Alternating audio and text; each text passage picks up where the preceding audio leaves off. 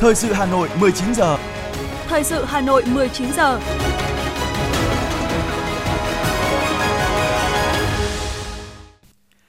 Võ Nam và Thu Thảo xin được đồng hành cùng quý thính giả trong 45 phút của chương trình thời sự tối nay, thứ tư ngày 19 tháng 10 năm 2022. Chương trình có những nội dung chính sau đây. Chủ tịch nước biểu dương cựu chiến binh 23 năm tuyên truyền vận động hiến máu tình nguyện. Thường trực Thành ủy làm việc với Bắc Từ Liêm. Hoàn thiện mạng lưới giao thông công cộng trước khi thu phí vào nội đô. Tái thiết di sản công nghiệp cần sự chung tay của các bên liên quan. Phần tin thế giới có những thông tin ASEAN và Trung Quốc thảo luận về bản dự thảo thứ hai của COC. Triều Tiên lại bắn hàng trăm đạn pháo ra biển. Sau đây là nội dung chi tiết sẽ có trong chương trình.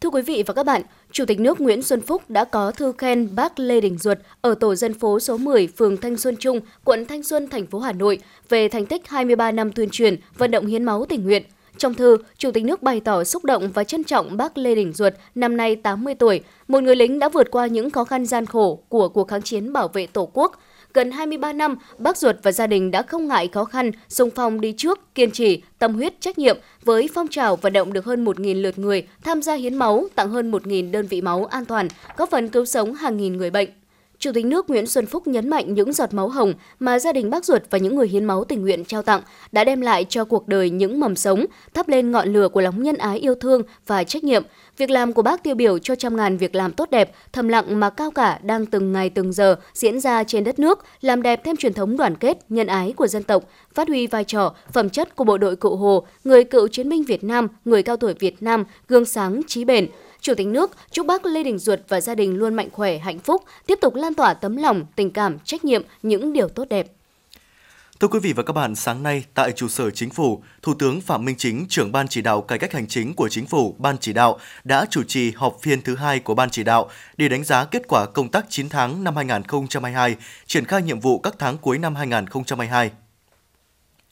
Phát biểu tại phiên họp, Thủ tướng Phạm Minh Chính đề nghị các thành viên ban chỉ đạo cần xác định rõ vai trò trách nhiệm của mình đối với công cuộc cải cách hành chính của đất nước, của bộ ngành mình, từ đó cần chủ động phối hợp chặt chẽ với các bộ ngành và Ủy ban nhân dân các tỉnh thành phố trực thuộc trung ương trong quá trình triển khai thực hiện các nhiệm vụ được phân công, đẩy mạnh cải cách hành chính trong các tháng cuối năm 2022 với cách làm mới, sáng tạo, thiết thực, hiệu quả, theo phương châm hành động của chính phủ, đoàn kết, kỷ cương, chủ động thích ứng, an toàn hiệu quả, phục hồi phát triển. Thủ tướng yêu cầu trong tháng 12 phải hoàn thành việc chuẩn hóa kết quả giải quyết thủ tục hành chính trên cơ sở dữ liệu quốc gia về thủ tục hành chính, tổ chức kiện toàn bộ phận một cửa các cấp, triển khai bộ nhận diện thương hiệu, đẩy nhanh tiến độ số hóa hồ sơ, kết quả giải quyết thủ tục hành chính theo đúng quy định của chính phủ. Phấn đấu trong tháng 11 năm 2022, chậm nhất trong quý 1 năm 2023, hoàn thành việc hợp nhất cổng dịch vụ công với hệ thống thông tin một cửa điện tử cấp bộ, cấp tỉnh thành hệ thống thông tin giải quyết thủ tục hành chính tập trung duy nhất của bộ, tỉnh. Thủ tướng cũng nhấn mạnh trong tháng 10 năm 2022 hoàn thành việc sắp xếp tổ chức bộ máy bên trong các bộ, cơ quan ngang bộ, cơ quan thuộc chính phủ, bảo đảm tinh gọn, hiệu lực, hiệu quả, tiếp tục nghiên cứu thí điểm chuyển giao một số nhiệm vụ và dịch vụ hành chính công mà nhà nước không nhất thiết phải thực hiện cho doanh nghiệp, các tổ chức xã hội đảm nhiệm, đẩy mạnh thực hiện các nhiệm vụ phân cấp, phân quyền. Trong khuôn khổ chuyến thăm chính thức Vương quốc Campuchia từ ngày 17 đến 19 tháng 10, sáng nay đồng chí Võ Văn Thưởng, Ủy viên Bộ Chính trị, Thường trực Ban Bí thư đã gặp cán bộ, nhân viên đại sứ quán, các cơ quan đại diện Việt Nam và đại diện cộng đồng người Việt Nam tại Campuchia – Phát biểu tại buổi gặp, Thường trực Ban Bí thư Võ Văn Thưởng cho rằng quan hệ Việt Nam Campuchia là mối quan hệ đặc biệt, láng giềng, gắn bó. Hiện nay quan hệ hai nước đang phát triển mạnh mẽ toàn diện và ngày càng đi vào chiều sâu. Tập thể cán bộ, nhân viên đại sứ quán Việt Nam tại Campuchia đã góp phần vào thành quả đó. Tuy nhiên, đại sứ quán và các cơ quan đại diện cần xúc tiến nhiều hơn nữa các hoạt động đầu tư, sản xuất kinh doanh của Việt Nam vào Campuchia và ngược lại, nhằm đưa kim ngạch thương mại song phương hai nước phát triển mạnh mẽ hơn trong thời gian tới. Trước đó, cũng trong khuôn khổ chuyến thăm chính thức Vương quốc Campuchia từ ngày 17 đến 19 tháng 10, ông Võ Văn Thưởng đã gặp đại diện các doanh nghiệp Việt Nam đang đầu tư, kinh doanh tại Vương quốc Campuchia. Tại cuộc gặp đại diện các doanh nghiệp Việt Nam đang đầu tư, kinh doanh tại Vương quốc Campuchia, đồng chí Võ Văn Thưởng đã động viên các doanh nghiệp nỗ lực vượt qua những khó khăn do tình hình dịch bệnh COVID-19 và tình trạng đứt gãy chuỗi cung ứng toàn cầu, tình hình xung đột tại một số khu vực. Đồng chí Võ Văn Thưởng khẳng định chính sách phát triển kinh tế hỗ trợ doanh nghiệp của Đảng, nhà nước ta và đề nghị các doanh nghiệp Việt Nam đang đầu tư, kinh doanh tại Campuchia cần tiếp tục tăng cường hoạt động, tuân thủ tốt luật pháp, quy định của hai nước để góp phần xây dựng quan hệ hữu nghị truyền thống giữa Việt Nam và Campuchia. Thưa quý vị và các bạn, phát biểu tại lễ khai giảng năm học 2022-2023, Học viện Báo chí Tuyên truyền sáng nay, Ủy viên Bộ Chính trị, Giám đốc Học viện Chính trị Quốc gia Hồ Chí Minh, Giáo sư tiến sĩ Nguyễn Xuân Thắng nhấn mạnh, Học viện Báo chí và Tuyên truyền cần coi trọng hai yếu tố chất lượng và hiệu quả trong đào tạo, bồi dưỡng các cấp, trong nghiên cứu lý luận, tổng kết thực tiễn, kịp thời cung cấp những luận cứ khoa học cho việc hoạch định các chủ trương, chính sách của Đảng, Nhà nước về công tác tư tưởng, lý luận, báo chí, truyền thông, xứng tầm cơ sở giáo dục thuộc hệ thống trường Đảng và vai trò của trường đại học hàng đầu trong lĩnh vực báo chí truyền thông – chúc mừng các tân sinh viên khóa 42 của Học viện Báo chí và Tuyên truyền, tự trường, giáo sư tiến sĩ Nguyễn Xuân Thắng bày tỏ sự tin tưởng các sinh viên sẽ phát huy truyền thống hiếu học của dân tộc, kế tục truyền thống vẻ vang của nhà trường, nuôi dưỡng hoài bạo ước mơ, nỗ lực, cố gắng vươn lên, đạt nhiều thành tích xuất sắc trong năm học mới này và cả trong quá trình học tập. Cũng trong sáng nay, Trường Đại học Công đoàn sáng nay đã tổ chức khai giảng năm học mới 2022-2023 với thông điệp gửi tới tất cả các tân sinh viên, mong các em sẽ vượt qua mọi khó khăn với bản lĩnh của người cán bộ công đoàn, tâm sáng, trí trong, không ngừng sáng tạo. Năm học này, Trường Đại học Công đoàn chào đón 2.531 tân sinh viên khóa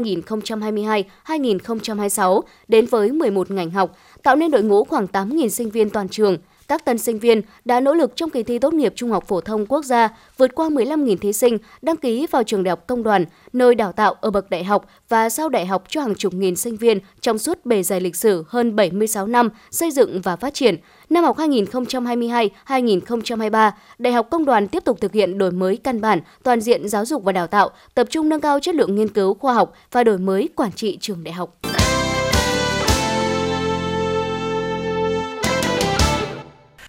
Thưa quý vị và các bạn, sáng nay đồng chí Đinh Tiến Dũng, Ủy viên Bộ Chính trị, Bí thư Thành ủy, Trường đoàn đại biểu Quốc hội thành phố Hà Nội chủ trì cuộc làm việc của Thường trực Thành ủy với Ban Thường vụ Quận ủy Bắc Từ Liêm về kết quả thực hiện nghị quyết Ban chấp hành Đảng bộ quận lần thứ hai và phương hướng nhiệm vụ thời gian tới. Là quận có diện tích rộng thứ ba trong 12 quận của Hà Nội, Bắc Từ Liêm được lãnh đạo thành phố đánh giá có điều kiện thuận lợi và còn nhiều dư địa để phát triển. Tuy nhiên, để hiện thực hóa mục tiêu xây dựng đô thị văn minh hiện đại, quận cần tập trung giải quyết những tồn tại, hạn chế khi kinh tế dù phát triển nhưng vẫn ở quy mô nhỏ, công tác quy hoạch, xây dựng, quản lý đô thị, đất đai, trật tự xây dựng chưa đáp ứng yêu cầu cùng những bất cập về hệ thống hạ tầng kỹ thuật giao thông. Nhiệm vụ hàng đầu được đặt ra là quận Bắc Từ Liêm phải hoàn thiện quy hoạch, tập trung nguồn lực phát triển kết cấu hạ tầng đồng bộ nhằm khơi thông kết nối, Bên cạnh đó, cần có giải pháp căn cơ để giải quyết bài toán đặt ra đối với địa bàn đô thị hóa nhanh là gia tăng dân số cơ học, xử lý rác thải bảo vệ môi trường và coi trọng đối thoại trong công tác giải phóng mặt bằng. Phát biểu kết luận buổi làm việc, Bí thư Thành ủy Đinh Tiến Dũng ghi nhận thực hiện nhiệm vụ chính trị trong bối cảnh gặp khó khăn do dịch bệnh, nhưng quận Bắc Từ Liêm đã nỗ lực vươn lên đạt kết quả toàn diện làm rõ thêm những tồn tại hạn chế, nhất là cơ cấu thu ngân sách chưa thật sự bền vững, còn phụ thuộc vào nguồn thu từ đất, tỷ lệ đất nông nghiệp vẫn còn khá cao. Đồng chí Đinh Tiến Dũng đề nghị quận Bắc Từ Liêm tiếp tục phát huy truyền thống đoàn kết, thống nhất, tinh thần năng động sáng tạo, khơi dậy mạnh mẽ nội lực và thu hút các nguồn lực cho phát triển. Hàng đầu, trong đó phải triển khai đồng bộ các giải pháp xây dựng, chỉnh đốn đảng và hệ thống chính trị trong sạch, vững mạnh, sắp xếp tổ chức bộ máy bảo đảm tinh gọn, hoạt động hiệu lực, hiệu quả, tập trung đào tạo bồi dưỡng cán bộ, Bí thư Thành ủy cũng yêu cầu quận Bắc Từ Liêm bám sát các mục tiêu đề ra trong nghị quyết 15 của Bộ Chính trị để tập trung các giải pháp hướng tới mục tiêu phát triển quận trở thành đô thị xanh, sinh thái, giàu đẹp, văn minh hiện đại. Là một trong những trung tâm hành chính văn hóa đối ngoại mới của thủ đô Hà Nội, đồng chí Đinh Tiến Dũng, Ủy viên Bộ Chính trị, Bí thư Thành ủy Hà Nội nhấn mạnh. Những cái đầu bài của nó rất cơ bản đã nằm trong nghị quyết 15 của Bộ Chính trị. Ví dụ, liên quan đến chúng ta, thì nó có một cái điều rất quan trọng, đó là tăng tỷ lệ đất đô thị. Chúng ta cũng đề nghị với trung ương trước kia là đô thị là 30 70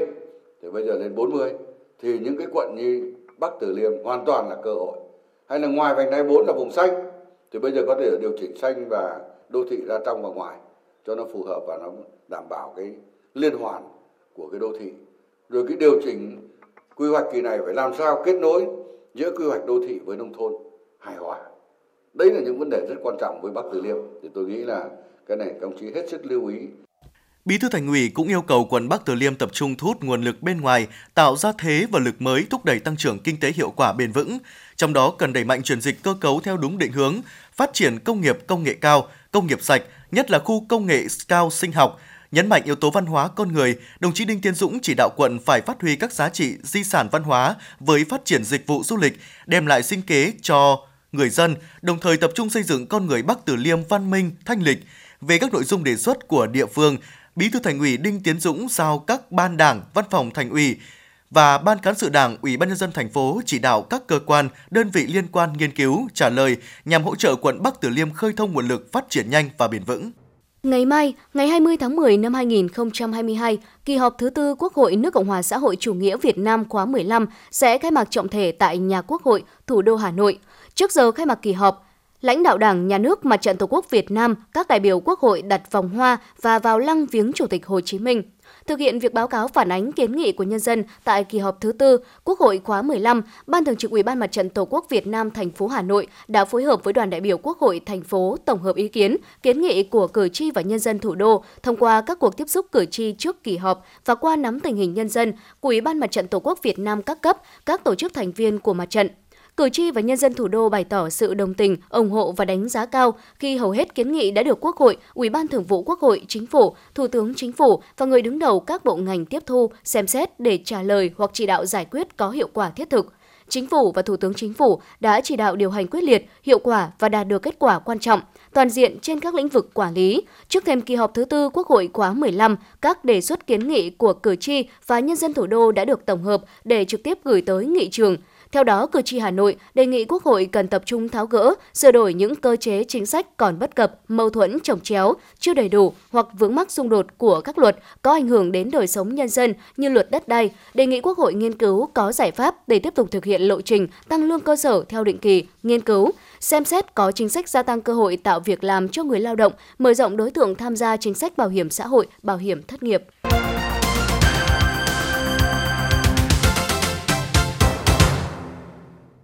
Thưa quý vị và các bạn, Gia Lâm, mảnh đất giàu truyền thống văn hiến và cách mạng. Trong những năm kháng chiến, quân và dân Gia Lâm đã mưu trí dũng cảm, kiên cường chiến đấu chống kẻ thù, lập nên những chiến công vang dội, được Đảng và Nhà nước phong tặng danh hiệu anh hùng lực lượng vũ trang nhân dân. Ngày nay, trong công cuộc đổi mới, Đảng bộ chính quyền và nhân dân Gia Lâm lại ra sức thi đua lập nhiều thành tích mới trên các lĩnh vực, từng bước xây dựng Gia Lâm ngày càng phát triển. Gia Lâm tự hào bởi từ tháng 8 năm 1929 đã có chi bộ đảng Cộng sản đầu tiên được thành lập tại nhà máy gạch Cầu Đuống. Những năm 1940, 1941, xã Trung Mầu đã trở thành điểm an toàn khu của Trung ương và xứ ủy Bắc Kỳ, là nơi đầu tiên của cả nước giành chính quyền, góp phần làm nên thành công của cách mạng tháng 8 năm 1945. Ông Nguyễn Mạnh Tùng, Phó trưởng ban tuyên giáo huyện ủy Gia Lâm cho biết. Gia Lâm thì tôi luôn tự hào có cái bề dày truyền thống yêu nước và cách mạng Ờ, trong 9 năm kháng chiến chống thực dân Pháp xâm lược thì Gia Lâm là địa bàn trọng yếu, là lũy thép kiên cường của Nam phần Bắc Ninh. Và nhiều cái thành tích trừ gian, diệt ác, diệt tề và những chiến công vang dội như là lửa phi trường và sấm đường năm thì đã làm cho quân kẻ thù khiếp sợ. Và trong những năm kháng chiến chống Mỹ với tinh thần tất cả vì miền Nam ruột thịt thì quân và dân Gia Lâm đã động viên sức người sức của cho tiền tuyến lớn miền Nam vừa xây dựng và phát triển đất nước, phát triển quê hương và góp phần vào những cái thành tích chung và chiến thắng của quân dân cả nước. Trong cái thời kỳ đổi mới, dưới sự lãnh đạo của Đảng bộ thành phố, huyện thì cũng đã tập trung lãnh đạo chỉ đạo và thực hiện tốt các cái nhiệm vụ ờ, trọng tâm và về kinh tế chúng tôi tiếp tục phát triển với tốc độ tăng trưởng kinh tế ờ, trung bình hàng năm là trên 11%. Phát huy truyền thống quê hương anh hùng, trong những năm qua, huyện Gia Lâm đã tập trung tối đa mọi nguồn lực để xây dựng nông thôn mới theo hướng đô thị, chung sức thực hiện cuộc vận động toàn dân đoàn kết xây dựng nông thôn mới, đô thị văn minh. Cơ cấu kinh tế tiếp tục chuyển dịch theo hướng tích cực, tỷ trọng công nghiệp, thương mại, dịch vụ tăng, tỷ trọng nông nghiệp giảm mạnh, các thành phần kinh tế được quan tâm, khuyến khích phát triển, hạ tầng kỹ thuật, hạ tầng xã hội khu vực nông thôn được quan tâm đầu tư, xây dựng và nâng cấp. Hệ thống chính trị ở nông thôn được củng cố, an ninh chính trị, trật tự an toàn xã hội được đảm bảo, đời sống vật chất tinh thần của người dân từng bước được cải thiện. Với mục tiêu phấn đấu xây dựng huyện phát triển, Đại hội Đảng bộ huyện Gia Lâm nhiệm kỳ 2020-2025 đã đề ra các khâu đột phá là phát triển đồng bộ kết cấu hạ tầng khung, xây dựng nông thôn mới gắn với phát triển đô thị và bảo vệ môi trường, đẩy mạnh cải cách hành chính, trọng tâm là tạo chuyển biến mạnh mẽ về kỹ thuật, kỷ cương hành chính, trách nhiệm phục vụ nhân dân và xây dựng đội ngũ cán bộ công chức, đảng viên có trình độ chuyên môn, năng lực công tác, phẩm chất chính trị tốt, đáp ứng yêu cầu nhiệm vụ trong tình hình mới. Đồng chí Nguyễn Tiến Việt, Phó Bí thư huyện ủy Gia Lâm chia sẻ. Mấy cái điểm cốt lõi,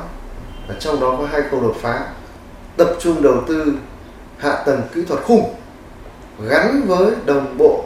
xây dựng nông thôn mới và phát triển đô thị đấy là một cái một cái hướng đột phá. Hai là tập trung công tác cải cách hành chính. Ngoài các cái nhiệm vụ trọng tâm thường xuyên thì nhấn mạnh thôi hai câu đột phá. Thì để, để cụ thể hóa các cái chương trình ờ, ra thì chúng tôi đã xác định là sẽ xây dựng chương trình toàn khóa tập trung vào những nội dung trọng tâm nhất. Một là chương trình phát triển kinh tế xây dựng nhiều đề án cụ thể để quy hoạch vùng phát triển cái sản xuất hàng hóa để nâng cao cái giá trị sản xuất thì năm nay khả năng chúng tôi cũng sẽ tiếp tục phát huy cái các cái đề án này để đấy là cái, cái trọng tâm của cái chương trình về phát triển kinh tế là như thế. Tự hào với truyền thống quê hương anh hùng, Đảng bộ và nhân dân huyện Gia Lâm quyết tâm đoàn kết vượt qua khó khăn thử thách, không ngừng vươn lên, giành nhiều thành tiệu, tạo thế và lực mới trong hành trình xây dựng và phát triển, tạo nên bộ mặt nông thôn mới, để truyền thống lịch sử và văn hóa của mảnh đất địa linh nhân kiệt này sẽ là hành trang để Gia Lâm vững bước đi lên trên con đường đổi mới.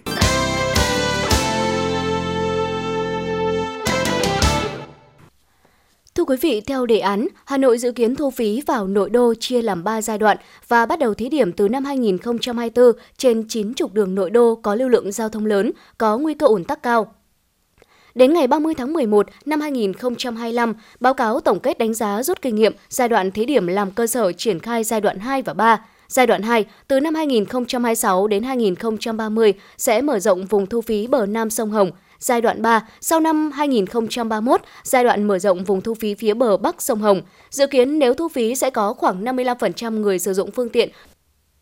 chấp nhận trả phí để đi lại nhanh chóng bằng các phương tiện xe ô tô con. Số còn lại sẽ chuyển sang các phương tiện khác được miễn hoặc giảm phí. Việc thu phí không đạt mục tiêu lợi nhuận để bù đắp chi phí vận hành và bảo trì đường xá hàng năm. Kết quả khảo sát trực tuyến về thu phí nội đô trên trang web của Sở Giao thông Vận tải Hà Nội, Tramoc và qua mã QR truy cập đường link khảo sát tại các địa điểm công cộng cho thấy, đến ngày 10 tháng 10 năm 2022, trong số 1.028 phiếu khảo sát, có 39,7% ủng hộ thu phí nội đô, 33,2% ủng hộ có điều kiện và 27,1% không ủng hộ việc thu phí. Nhiều chuyên gia giao thông cho rằng việc thu phí vào nội đô là cần thiết, tuy nhiên chỉ nên triển khai khi giao thông công cộng hoàn thiện thành phố Hà Nội cần lấy ý kiến rộng rãi của người dân để có kết quả khảo sát thực tế chính xác, tạo sự đồng thuận cao, tránh việc gây phản cảm và bức xúc khi triển khai. Đồng thời cần tính toán lại thời gian thu phí vào giờ cao điểm để các chủ phương tiện chủ động điều tiết, hạn chế di chuyển, tránh ùn tắc giao thông.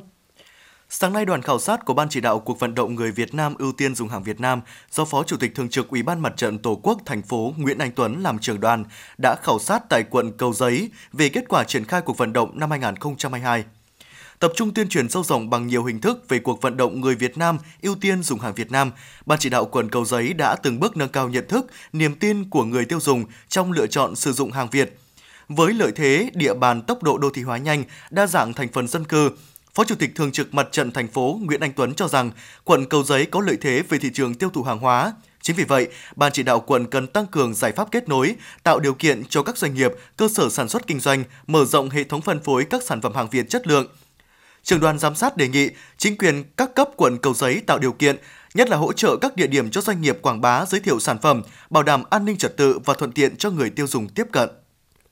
Nhích nhẹ vào đầu giờ sáng nhưng đến gần trưa nay, giá vàng trong nước tăng 200.000 đồng một lượng lên mức cao nhất trong vòng một tuần qua. Lúc 11 giờ 30, công ty trách nhiệm hữu hạn một thành viên vàng bạc đá quý Sài Gòn niêm yết giá vàng miếng SJC ở mức là 66,3 triệu đồng một lượng ở chiều mua vào và 67,3 triệu đồng một lượng ở chiều bán ra, tăng 200.000 đồng một lượng so với cuối ngày 18 tháng 10. Công ty cổ phần vàng bạc đá quý Phú Nhuận tăng 200.000 đồng một lượng mỗi chiều để là 66,4 triệu đồng một lượng ở chiều mua vào và 67,3 triệu đồng một lượng ở chiều bán ra. Công ty trách nhiệm hữu hạn Bảo Tín Minh Châu tăng 170.000 đồng một lượng ở chiều mua và 190.000 đồng một lượng ở chiều bán, để là 66,32 triệu đồng một lượng ở chiều mua vào và 67,19 triệu đồng một lượng ở chiều bán ra. Trên thị trường quốc tế, đến sáng sớm nay, giá vàng đội 3 đô la Mỹ trên một ounce lên mức là 1.653 đô la Mỹ trên một ounce. Đến 11 giờ 30, giá vàng giảm hơn 4 đô la Mỹ trên một ounce, giao dịch tại mức là 1.648,2 đô la Mỹ trên một ounce, quy đổi thấp hơn giá vàng trong nước khoảng 18,2 triệu đồng một lượng. Cùng với đó thì hôm nay tỷ giá trung tâm đô la Mỹ trên Việt Nam đồng tại ngân hàng nhà nước được niêm yết ở mức 23.637 đồng trên một đô la Mỹ, tăng tiếp 51 đồng trên một đô la Mỹ so với phiên giao dịch trước. Tỷ giá tham khảo đô la Mỹ tại sở giao dịch ngân hàng nhà nước giữ ở mức 24.380.000 đồng bán ra. Tại ngân hàng thương mại, tỷ giá đô la Mỹ hôm nay đồng loạt được điều chỉnh theo chiều tăng giá. Cụ thể, ngân hàng Vietcombank niêm yết giá mua bán đô la Mỹ ở mức 24.240 đến 24.550 đồng trên 1 đô la Mỹ, giữ đà tăng 110 đồng 1 đô la Mỹ cả chiều mua vào và chiều bán ra so với mức niêm yết trước. Ngân hàng BIDV giao dịch mua bán đô la Mỹ ở mức 24.280 đến 24.560 đồng 1 đô la Mỹ, cũng tăng tiếp 105 đồng 1 đô la Mỹ cả chiều mua vào và chiều bán ra. Chỉ số đô la index đo lường đồng bạc xanh với 6 đồng tiền chủ chốt đứng ở mức 111,97 điểm, giảm 0,07 điểm so với phiên giao dịch trước. Trên thị trường chợ đen, đồng đô la Mỹ được giao dịch ở mức 24.630 đến 24.730 Việt Nam đồng một đô la Mỹ.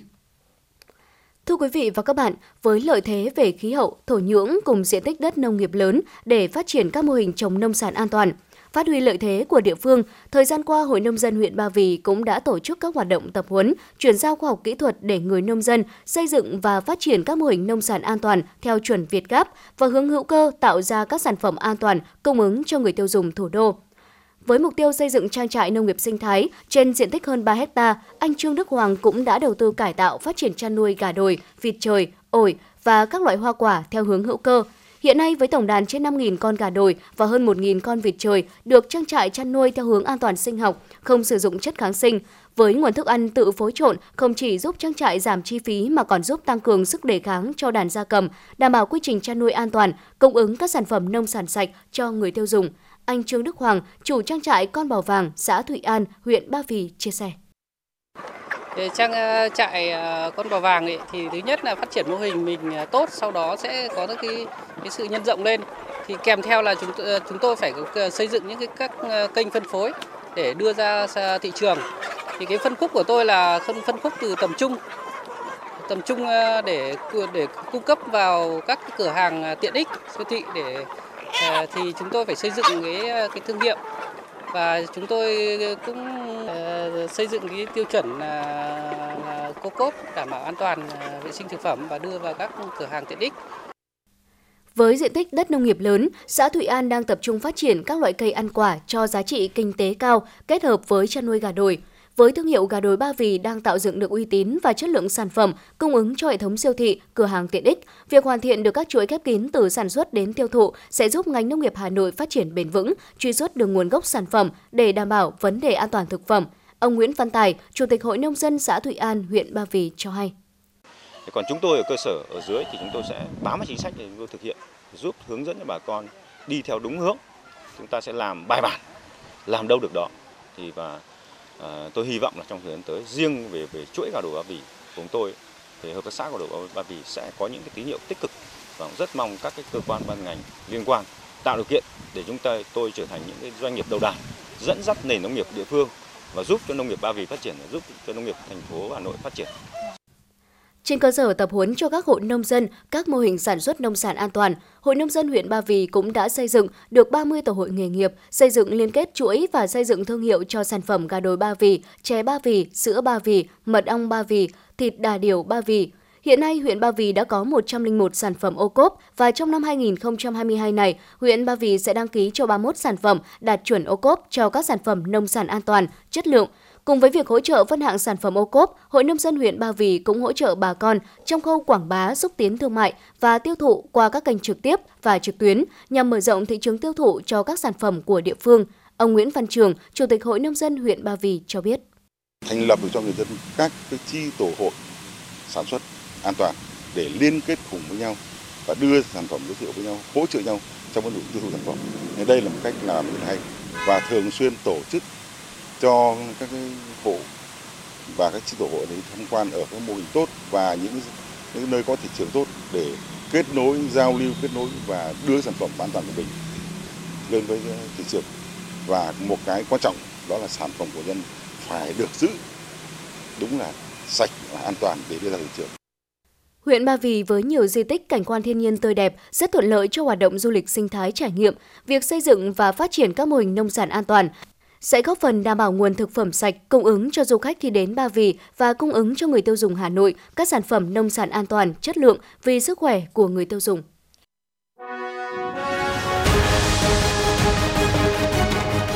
Thời sự Hà Nội, nhanh, chính xác, tương tác cao. Thời sự Hà Nội, nhanh, chính xác, tương tác cao.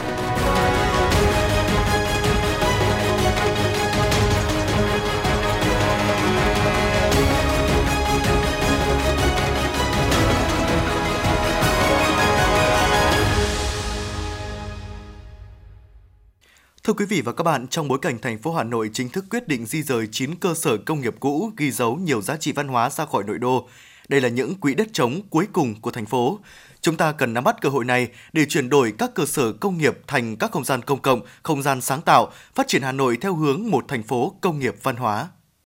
Những nhà máy cũ của Hà Nội mang nhiều giá trị như những di sản đại diện cho sự phát triển của xã hội và đô thị trong một giai đoạn lịch sử. Chúng là những công trình đánh dấu mốc quan trọng trong tiến trình hiện đại hóa, đô thị hóa, công nghiệp hóa ở Việt Nam và Hà Nội. Một số nhà máy còn đóng vai trò khai sinh cho một ngành công nghiệp có kiến trúc hiện đại đẹp nhất ở Hà Nội và miền Bắc trong thời điểm được xây dựng, như nhà máy xe lửa Gia Lâm, nhà máy bia Hà Nội. Không ít nhà máy đã trở thành những dấu ấn về ký ức với hình ảnh đô thị Hà Nội một thời như khu cao xà lá, nhà máy cao su sao vàng, nhà máy xà phòng Hà Nội, nhà máy thuốc lá Thăng Long, nhà máy giày Thượng Đình, nhà máy bánh kẹo Hải Châu, Thực tế, thời gian qua, Việt Nam đã xuất hiện một vài công trình chuyển đổi thành không gian công cộng và sáng tạo từ các nhà máy sản xuất công nghiệp cũ quy mô nhỏ do các nhà đầu tư tư nhân triển khai. Mặc dù nhận được sự ủng hộ của những người yêu nghệ thuật và giới trẻ, các công trình vẫn còn rất non trẻ với quy mô nhỏ lẻ, tự phát và còn gặp nhiều thách thức. Ông Nguyễn Bùi Vũ, đồng sáng lập tổ hợp Complex 01 Tây Sơn, Hà Nội cho biết. Tế thì trong quá trình ờ, đầu tư và vận hành cái complex 01 thì nó có rất nhiều những cái khó khăn. Khó khăn thứ nhất về kinh nghiệm, do đây là một mô hình rất là mới ở Việt Nam nên là chúng tôi cũng có rất nhiều những cái bỡ ngỡ ờ, trong việc vận hành cũng như là cái ờ, quy trình hoạt động của nó. Theo sau đấy thì là mặt bằng với complex 01 bản thân của nó là một cái nhà xưởng nhà máy ờ, in thì nó được ở trong cái khu dân cư trước đây thì nó bị hoang hóa và mọi người cũng chưa để ý đến nó và cũng chưa đánh giá đúng cái tiềm năng trên thế giới, nhiều thành phố đã chuyển đổi từ thành phố công nghiệp sang thành phố du lịch dịch vụ và công nghệ. Thay vì phá bỏ tất cả, họ đã giữ lại một phần hoặc toàn bộ nhà máy cũ để làm chứng nhân lịch sử một thời của thành phố. Hơn nữa, các nhà máy cũ được chuyển đổi thành không gian hoạt động nghệ thuật sáng tạo khởi nghiệp. Chiến lược này vừa làm giàu văn hóa lịch sử cho thành phố, vừa tạo môi trường cởi mở, thu hút sự tham gia của người dân, giới khởi nghiệp, nghệ sĩ cũng như các nhà đầu tư. Tại Hà Nội, tuy còn phải đối mặt với nhiều khó khăn thách thức, nhưng các khu vực công nghiệp cũng đang nắm giữ những cơ hội độc đáo để phát triển kinh tế, như cơ sở hạ tầng đã được xây dựng, kiến trúc, thiết kế riêng biệt, truyền thống và văn hóa lâu đời của cư dân tại khu công nghiệp. Các nhà đầu tư, người hoạt động trong lĩnh vực nghệ thuật có thể khai thác để vừa bảo tồn, tôn vinh giá trị di sản mà vẫn bảo đảm lợi ích kinh tế như nhà văn hóa, bảo tàng, khu phức hợp nghệ thuật. Kiến trúc sư Huy Phạm, sáng lập 282 Design, chia sẻ kinh nghiệm. Cụ thể ở đây thì đợt trước là nó là các cái nhà tình chế cũ và chúng tôi sử dụng lại sắt thép. Đây cũng là một nhà máy gỗ khi chúng tôi tiếp quản thì chúng tôi cũng lại tái sử dụng gỗ. Thì gần như chúng tôi lại trả lại khoảng xanh, chúng tôi lại trồng thật nhiều cây vào. Thì ở đây là có các cái điểm mà check-in cà phê này, có các cái workshop này, các cái triển lãm này, rồi các cái um, phòng hội thảo, không gian làm một cái sân khấu để xem phim để làm các cái hội, hội nghị khoảng tầm hơn 200 người. Nhận định những thách thức mà các nhà hoạt động văn hóa, nhà đầu tư đang gặp phải trong quá trình chuyển đổi các cơ sở công nghiệp cũ thành không gian văn hóa sáng tạo, khu phức hợp nghệ thuật mang lại giá trị kinh tế, ông Nguyễn Anh Tuấn, giám đốc nghệ thuật Heritage Space cho rằng thì ở Việt Nam thì cái chưa chuyển đổi này nó là sự chuyển đổi của cả một cái hệ thống hạ tầng với một quỹ đất, quỹ ờ, hạ tầng lớn như thế, một cái nguồn lực lớn như thế thì nó đòi hỏi đi kèm với sự đồng bộ từ chính sách, từ các cái hệ thống hạ tầng khác như là giao thông, là vấn đề mang tính quy hoạch, phát triển của một cái thành phố trong 5 năm hay 10 năm hay 15 năm xa nữa. Thì rõ ràng là như thế nó cần mình sẽ biết bắt tay gần như là tất cả từ nhà nước cho đến ờ, doanh nghiệp, cho đến cộng đồng, dân cư các nghệ sĩ và nhà sáng tạo văn hóa Hà Nội đang trong giai đoạn chuyển các nhà máy cũ ra khỏi nội thành. Các chuyên gia cho rằng việc chuyển đổi nhà máy cũ có chứa đựng những giá trị văn hóa lịch sử với tư cách là các di sản công nghiệp của Hà Nội thành các không gian sáng tạo nghệ thuật hoặc khởi nghiệp là khả thi, cần thiết và mang lại hiệu quả văn hóa, xã hội và kinh tế. Tuy nhiên, để việc chuyển đổi này được diễn ra trên thực tế thì cần có sự chung tay của nhà nước, nhà đầu tư, cộng đồng sáng tạo và người dân – Ngoài việc phải đảm bảo được giá trị văn hóa, kiến trúc, kinh tế, chuyển đổi di sản công nghiệp hiện nay còn phải được lồng ghép trong bối cảnh biến đổi khí hậu. Khi các công trình chuyển đổi, cần cân nhắc các yếu tố hiệu năng cao, sử dụng hiệu quả năng lượng và hạn chế tác động môi trường.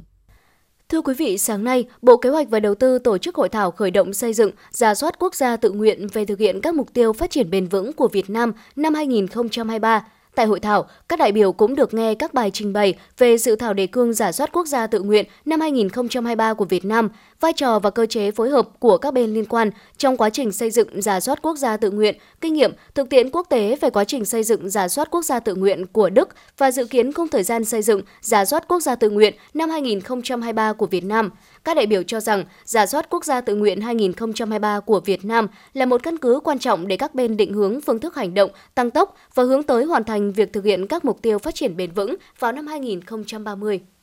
Thưa quý vị, sáng nay, Bảo tàng Mỹ thuật Việt Nam tổ chức lớp tập huấn chiến lược truyền thông số cho bảo tàng với sự kết hợp của các chuyên gia Australia và các giảng viên đến từ Đại học IMIT. Trong 3 ngày, lớp học chia sẻ bài học kinh nghiệm thực tiễn liên quan đến công tác truyền thông bảo tàng tại Australia và trên thế giới với các nội dung chính như xây dựng chiến lược truyền thông số cho Bảo tàng Việt Nam, hoạt động truyền thông với các đối tác, báo chí, công chúng trong nước và quốc tế, xây dựng thương hiệu và thiết kế các nội dung kể chuyện trực quan tại các bảo tàng – từ đây, Bảo tàng Mỹ thuật Việt Nam và các bảo tàng tại Hà Nội hy vọng sẽ phát triển công tác truyền thông trở nên chuyên nghiệp hơn và tiệm cận với trình độ quốc tế. Mục đích cao cả hơn đó là bảo tồn và quảng bá văn hóa thông qua việc biến văn hóa trở nên dễ dàng tiếp cận với du khách trong nước và quốc tế. Tại buổi họp báo về dự kiến chương trình kỳ họp thứ tư Quốc hội khóa 15 diễn ra mới đây, Phó chủ nhiệm Ủy ban các vấn đề xã hội của Quốc hội Nguyễn Hoàng Mai cho biết, Chính phủ đang trình Quốc hội mức tăng lương cơ sở từ 1 triệu 490 000 đồng lên 1 triệu 800 000 đồng, tương đương khoảng 20,8% và tăng chi lương hưu trợ cấp bảo hiểm xã hội đối với đối tượng do ngân sách nhà nước đảm bảo khoảng 12,2%. Bên cạnh đó, tăng chi lương hưu, trợ cấp bảo hiểm xã hội đối với đối tượng do ngân sách nhà nước chi trả khoảng 12,5%. Đồng thời, hỗ trợ với người nghỉ hưu trước năm 1995, tăng chi ưu đãi cho người có công và các chính sách an sinh xã hội gắn với lương cơ sở khoảng 20,8%. Nếu được thông qua, việc điều chỉnh này thực hiện từ ngày 1 tháng 7 năm 2023. Riêng điều chỉnh tăng phụ cấp nghề với cán bộ y tế dự phòng và y tế cơ sở dự kiến thực hiện từ mùng 1 tháng 1 năm 2023. Thưa quý vị, chào mừng 92 năm ngày thành lập Phụ nữ Việt Nam. Sáng nay, Hội Liên hiệp Phụ nữ thành phố Hà Nội phối hợp với Công đoàn Công ty trách nhiệm hữu hạn một thành viên môi trường đô thị Hà Nội và Bệnh viện Phụ sản Hà Nội tổ chức chương trình truyền thông tư vấn chăm sóc sức khỏe sinh sản cho gần 100 nữ công nhân lao động công ty năm 2022. Tại chương trình, các nữ công nhân lao động đã được bác sĩ chuyên của Bệnh viện Phụ sản Hà Nội đã truyền đạt các thông tin về chăm sóc sức khỏe sinh sản và một số bệnh phụ khoa thường gặp ở phụ nữ, giúp các chị em hiểu hơn để có biện pháp phòng tránh kịp thời những bệnh liên quan đến bệnh phụ khoa. Là tập thể có đông nữ công nhân viên chức lao động công đoàn ngành luôn phối hợp cùng chuyên môn tổ chức khám sức khỏe định kỳ cho cán bộ công nhân viên, khám siêu âm cho lao động nữ từ 40 tuổi trở lên, làm các xét nghiệm chẩn đoán ung thư sớm và tổ chức cho những người có sức khỏe yếu được hưởng chế độ an dưỡng. Dịp này, ban tổ chức đã trao tặng 10 suất quà tới nữ công nhân lao động có hoàn cảnh khó khăn. Ngoài ra, Hội Liên hiệp Phụ nữ thành phố cũng tặng các phần quà là các sản phẩm chăm sóc sức khỏe sinh sản cho chị em phụ nữ công ty với tổng giá trị là hơn 40 triệu đồng.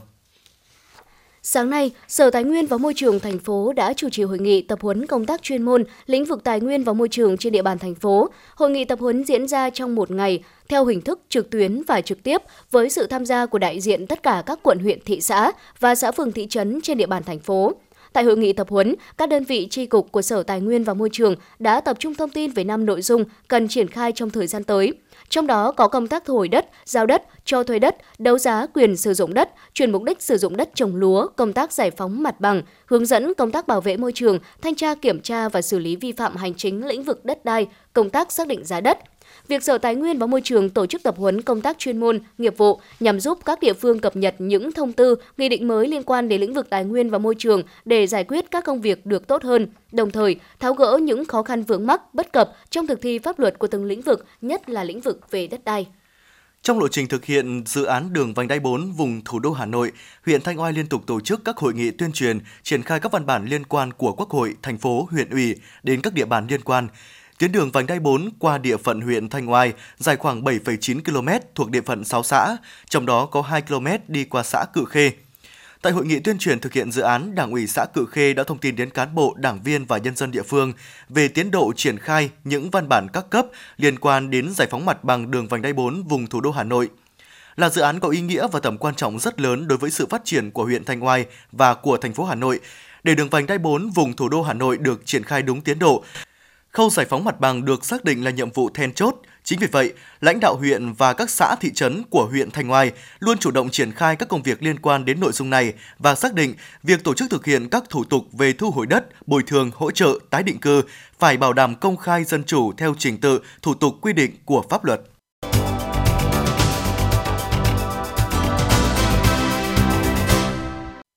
Thưa quý vị và các bạn, phát huy truyền thống tốt đẹp của quê hương anh hùng, những năm qua, các tầng lớp phụ nữ huyện Hoài Đức đã hăng hái tham gia các phong trào thi đua yêu nước, các cuộc vận động, tích cực học tập năng động, sáng tạo trong lao động sản xuất, đóng góp hiệu quả vào nhiệm vụ phát triển kinh tế, văn hóa xã hội của địa phương.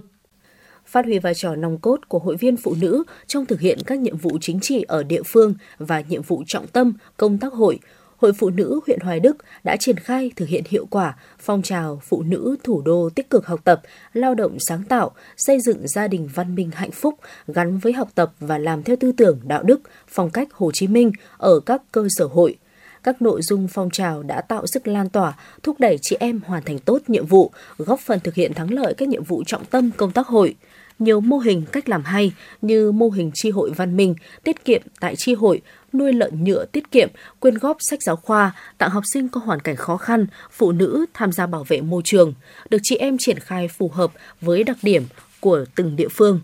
Qua bình xét, 5 năm qua có trên 86% hội viên đạt chuẩn mực, trung hậu, sáng tạo, đảm đang, thanh lịch. Chị Lê Thị Điểm, Chủ tịch Hội Phụ Nữ huyện Hoài Đức cho biết. Hội Liên hiệp Phụ nữ huyện à, đã là lực lượng đóng vai trò quan trọng, tích cực trong phát triển kinh tế, Ờ, nhiều chị em đã tự nỗ lực làm giàu trở thành những người chủ cơ sở sản xuất kinh doanh, ờ, chủ doanh nghiệp, doanh nhân, những lao động tay nghề cao trực tiếp sản xuất trong các lĩnh vực. Ờ, trong đó thì nông nghiệp, công nghiệp, tiểu thủ công nghiệp thành lập các chi tích tổ tiết kiệm vay vốn giúp chị em vay vốn phát triển kinh tế từ nhiều nguồn lực khác nhau. Các chị em luôn nêu cao tinh thần trách nhiệm, ý thức đạo đức cách mạng, bản lĩnh chính trị, tham gia phòng chống tội phạm, tệ nạn xã hội, giữ vững an ninh chính trị, trật tự an toàn xã hội trên địa bàn huyện. Công tác tuyên truyền giáo dục chính trị, tư tưởng nâng cao nhận thức, năng lực trình độ cho phụ nữ cũng như tham gia xây dựng phản biện xã hội, giám sát việc thực hiện luật pháp chính sách về bình đẳng giới luôn được hội phụ nữ quan tâm. Ngoài ra, hội triển khai sâu rộng, thiết thực cho hội viên phụ nữ về vị trí, vai trò của gia đình thông qua hình thức triển khai đề án giáo dục 5 triệu bà mẹ nuôi dạy con tốt, phòng chống bạo lực gia đình và hỗ trợ phụ nữ xây dựng gia đình hạnh phúc đã nâng cao đời sống, văn hóa tinh thần, khích lệ chị em hăng hái tham gia. Việc duy trì hiệu quả các tổ phụ nữ tự nguyện tiết kiệm, tín dụng tiết kiệm, thực hiện ủy thác vay vốn, tính chấp vay vốn ưu đãi, ngân hàng chính sách xã hội huyện cũng như tự nguyện giúp nhau phát triển kinh tế đã giúp nhiều chị em thoát nghèo vươn lên làm giàu chính đáng. Hiện nay, toàn huyện có hơn 200 tổ tự nguyện tiết kiệm, tín dụng tiết kiệm với số tiền là 9,2 tỷ đồng, giúp 928 hộ phụ nữ vay, duy trì và quản lý tốt 217,6 tỷ đồng vốn vay ngân hàng chính sách xã hội huyện, ngân hàng nông nghiệp và phát triển nông thôn, giúp 5.368 hội viên vay không chỉ giúp nhau phát triển kinh tế mà trong bảo vệ môi trường, xây dựng nông thôn mới ở địa phương, các cấp hội phụ nữ trong huyện đã tuyên truyền vận động cán bộ hội viên thực hiện hiệu quả cuộc vận động xây dựng gia đình 503 sạch, duy trì 143 tuyến đường nở hoa, đoạn đường phụ nữ tự quản, chỉnh trang làm đẹp không gian, cảnh quan môi trường, nhân rộng 46 điểm sinh hoạt cộng đồng, sáng, xanh, sạch đẹp.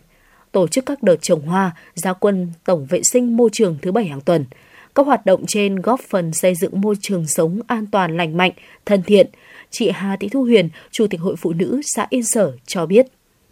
Thực hiện nhiệm vụ trọng tâm à, công tác hội thì những năm qua, Hội Phụ nữ xã Yên Sở đã triển khai nhiều việc làm cụ thể đến à, các tri hội như là đào tạo nghề, giới thiệu việc làm, duy trì hiệu quả các nguồn vốn giúp hội viên vay, tham gia xây dựng nông thôn mới, từ đó giúp cho phong trào của hội ngày càng phát triển, góp phần tích cực trong việc phát triển kinh tế, chính trị, văn hóa, xã hội của địa phương. Qua bình xét thì hàng năm hội có từ 85 đến 90% gia đình hội viên đạt gia đình văn minh hạnh phúc, 90% hội viên đạt chuẩn mực trung hậu sáng tạo đảm đang thanh lịch, 100% cán bộ và 85% hội viên phụ nữ đạt 3 tiêu chuẩn của phong trào thi đua. Qua các hoạt động đa dạng, phong phú, trong 5 năm qua, các cấp hội phụ nữ trong huyện đã có gần 400 lượt tập thể, cá nhân được các cấp khen thưởng, có thành tích xuất sắc trong phong trào thi đua và hoạt động công tác hội. Đặc biệt, Hội Liên hiệp Phụ nữ huyện được Ủy ban Nhân dân thành phố tặng cờ, đơn vị xuất sắc phong trào thi đua.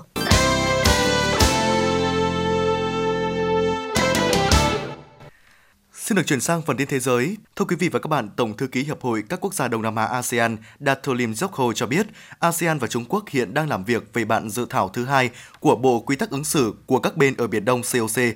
Phát biểu tại cuộc họp trực tuyến trong hội nghị bàn tròn lần thứ 11 do Viện Nghiên cứu Kinh tế ASEAN và Đông Á và báo Khmer Times tổ chức tại Phnom Penh, ông Datolim Jokho nêu rõ hai bên đã hoàn thành bản dự thảo đầu tiên và đang tiến tới bản dự thảo thứ hai – theo ông Datolim Jokho, ASEAN và Trung Quốc kỳ vọng các cuộc đàm phán về COC sẽ tiếp tục theo cách thực tế. Ông nhấn mạnh các cuộc đàm phán đang được tiến hành và hy vọng tiến trình sẽ diễn ra nhanh chóng. Tổng thư ký ASEAN cho biết thêm, ASEAN sẽ tiếp tục làm việc với Trung Quốc với các cách thức nhằm nâng cao lòng tin và sự tin cậy giữa các bên để tạo môi trường thuận lợi cho đàm phán COC. Trong khuôn khổ chuyến thăm Nhật Bản, Thủ tướng Luxembourg Xavier Bettel đã có cuộc hội đàm với người đồng cấp Nhật Bản Fumio Kishida, trong đó nhất trí làm sâu sắc hơn nữa quan hệ hợp tác song phương. Tại cuộc hội đàm, Thủ tướng Kishida nhấn mạnh việc Nhật Bản dỡ bỏ các biện pháp kiểm soát biên giới sẽ giúp thúc đẩy các hoạt động giao lưu nhân dân vốn bị gián đoạn do đại dịch COVID-19. Đồng thời, mong muốn Luxembourg đóng vai trò tích cực để các nước trong Liên minh châu Âu EU sớm dỡ bỏ các biện pháp hạn chế nhập khẩu hàng hóa và thực phẩm từ Nhật Bản. Về phần mình, Thủ tướng Betchen bày tỏ mong muốn tăng cường hợp tác với Nhật Bản trên nhiều lĩnh vực và xác nhận sẽ tham gia triển lãm quốc tế Osaka Expo năm 2025. Cũng trong cuộc hội đàm trên, hai nhà lãnh đạo đã trao đổi quan điểm về các vấn đề quốc tế, khu vực cùng quan tâm bao gồm tình hình ở Ukraine và vấn đề Triều Tiên. Thưa quý vị, vào 22 giờ ngày hôm qua, theo giờ địa phương, Triều Tiên đã bắn khoảng 100 quả đạn pháo về vùng biển phía Tây của nước này, sau đó bắn thêm 150 quả đạn pháo về phía vùng Biển Đông. Trong khi đó, Hội đồng Tham mưu trưởng Liên quân Hàn Quốc cho biết trong tuyên bố ngày hôm nay, Triều Tiên đã bắn khoảng 100 quả đạn pháo về phía vùng biển phía Tây và bắn thêm 150 quả đạn pháo về vùng biển phía Biển Đông nước này. Quan chức quốc phòng Belarus Valery Revenko cho biết Nga sẽ triển khai 9.000 binh sĩ, 170 xe tăng, 200 xe thiết giáp cùng các loại, 100 khẩu pháo và cối có cỡ nòng trên 100mm tham gia lực lượng hiệp đồng cùng Belarus. Lực lượng này sẽ được bố trí tại bốn thao trường ở miền Đông và miền Trung Belarus tiến hành các nội dung huấn luyện chiến thuật, trong đó có bắn đạn thật và khai hỏa tên lửa phòng không, cũng như là vận hành thiết bị công binh. Điều khiến Ukraine lo lắng không phải là vì Belarus có một quân đội hùng mạnh, mà là nguy cơ bị lực lượng Nga tấn công một lần nữa từ hướng này. Một trận động đất độ lớn 5,5 đã xảy ra tại tỉnh Thanh Hải ở Tây Bắc Trung Quốc ngày hôm nay. Theo cơ quan khảo sát địa chất Mỹ, tâm chấn của trận động đất ở độ sâu 8,6 km, hiện chưa có thông tin về thiệt hại do trận động đất này gây ra.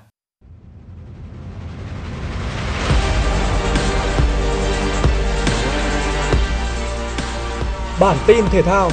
Bản tin thể thao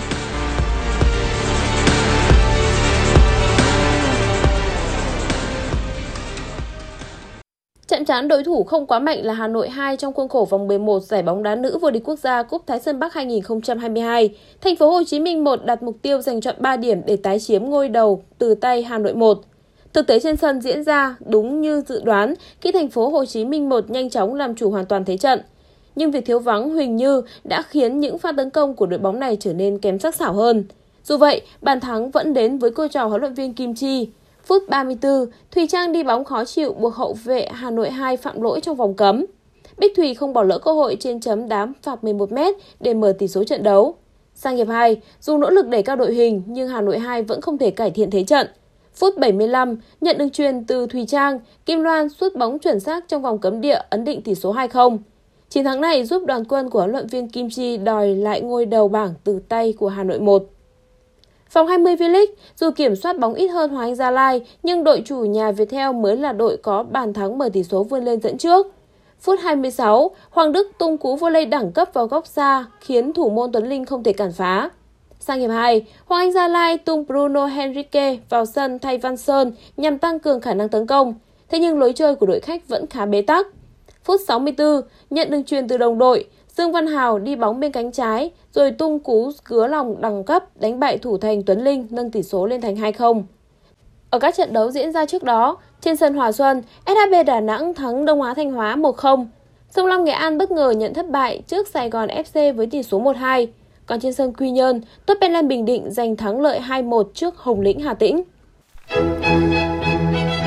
Dự báo thời tiết, vùng trung thổ sông Hồng và khu vực Hà Nội đêm 19 ngày 20 tháng 10 năm 2022, khu vực trung tâm thành phố Hà Nội có mưa vừa mưa to, nhiệt độ từ 17 đến 22 độ C. Quý vị và các bạn vừa nghe chương trình thời sự của Đài Phát thanh Truyền hình Hà Nội, chỉ đạo nội dung Nguyễn Kim Khiêm, chỉ đạo sản xuất Nguyễn Tiến Dũng, tổ chức sản xuất Xuân Luyến, chương trình do biên tập viên Minh Thơm, phát thanh viên Võ Nam Thu Thảo và kỹ thuật viên Mạnh Thắng phối hợp thực hiện. Thân ái chào tạm biệt.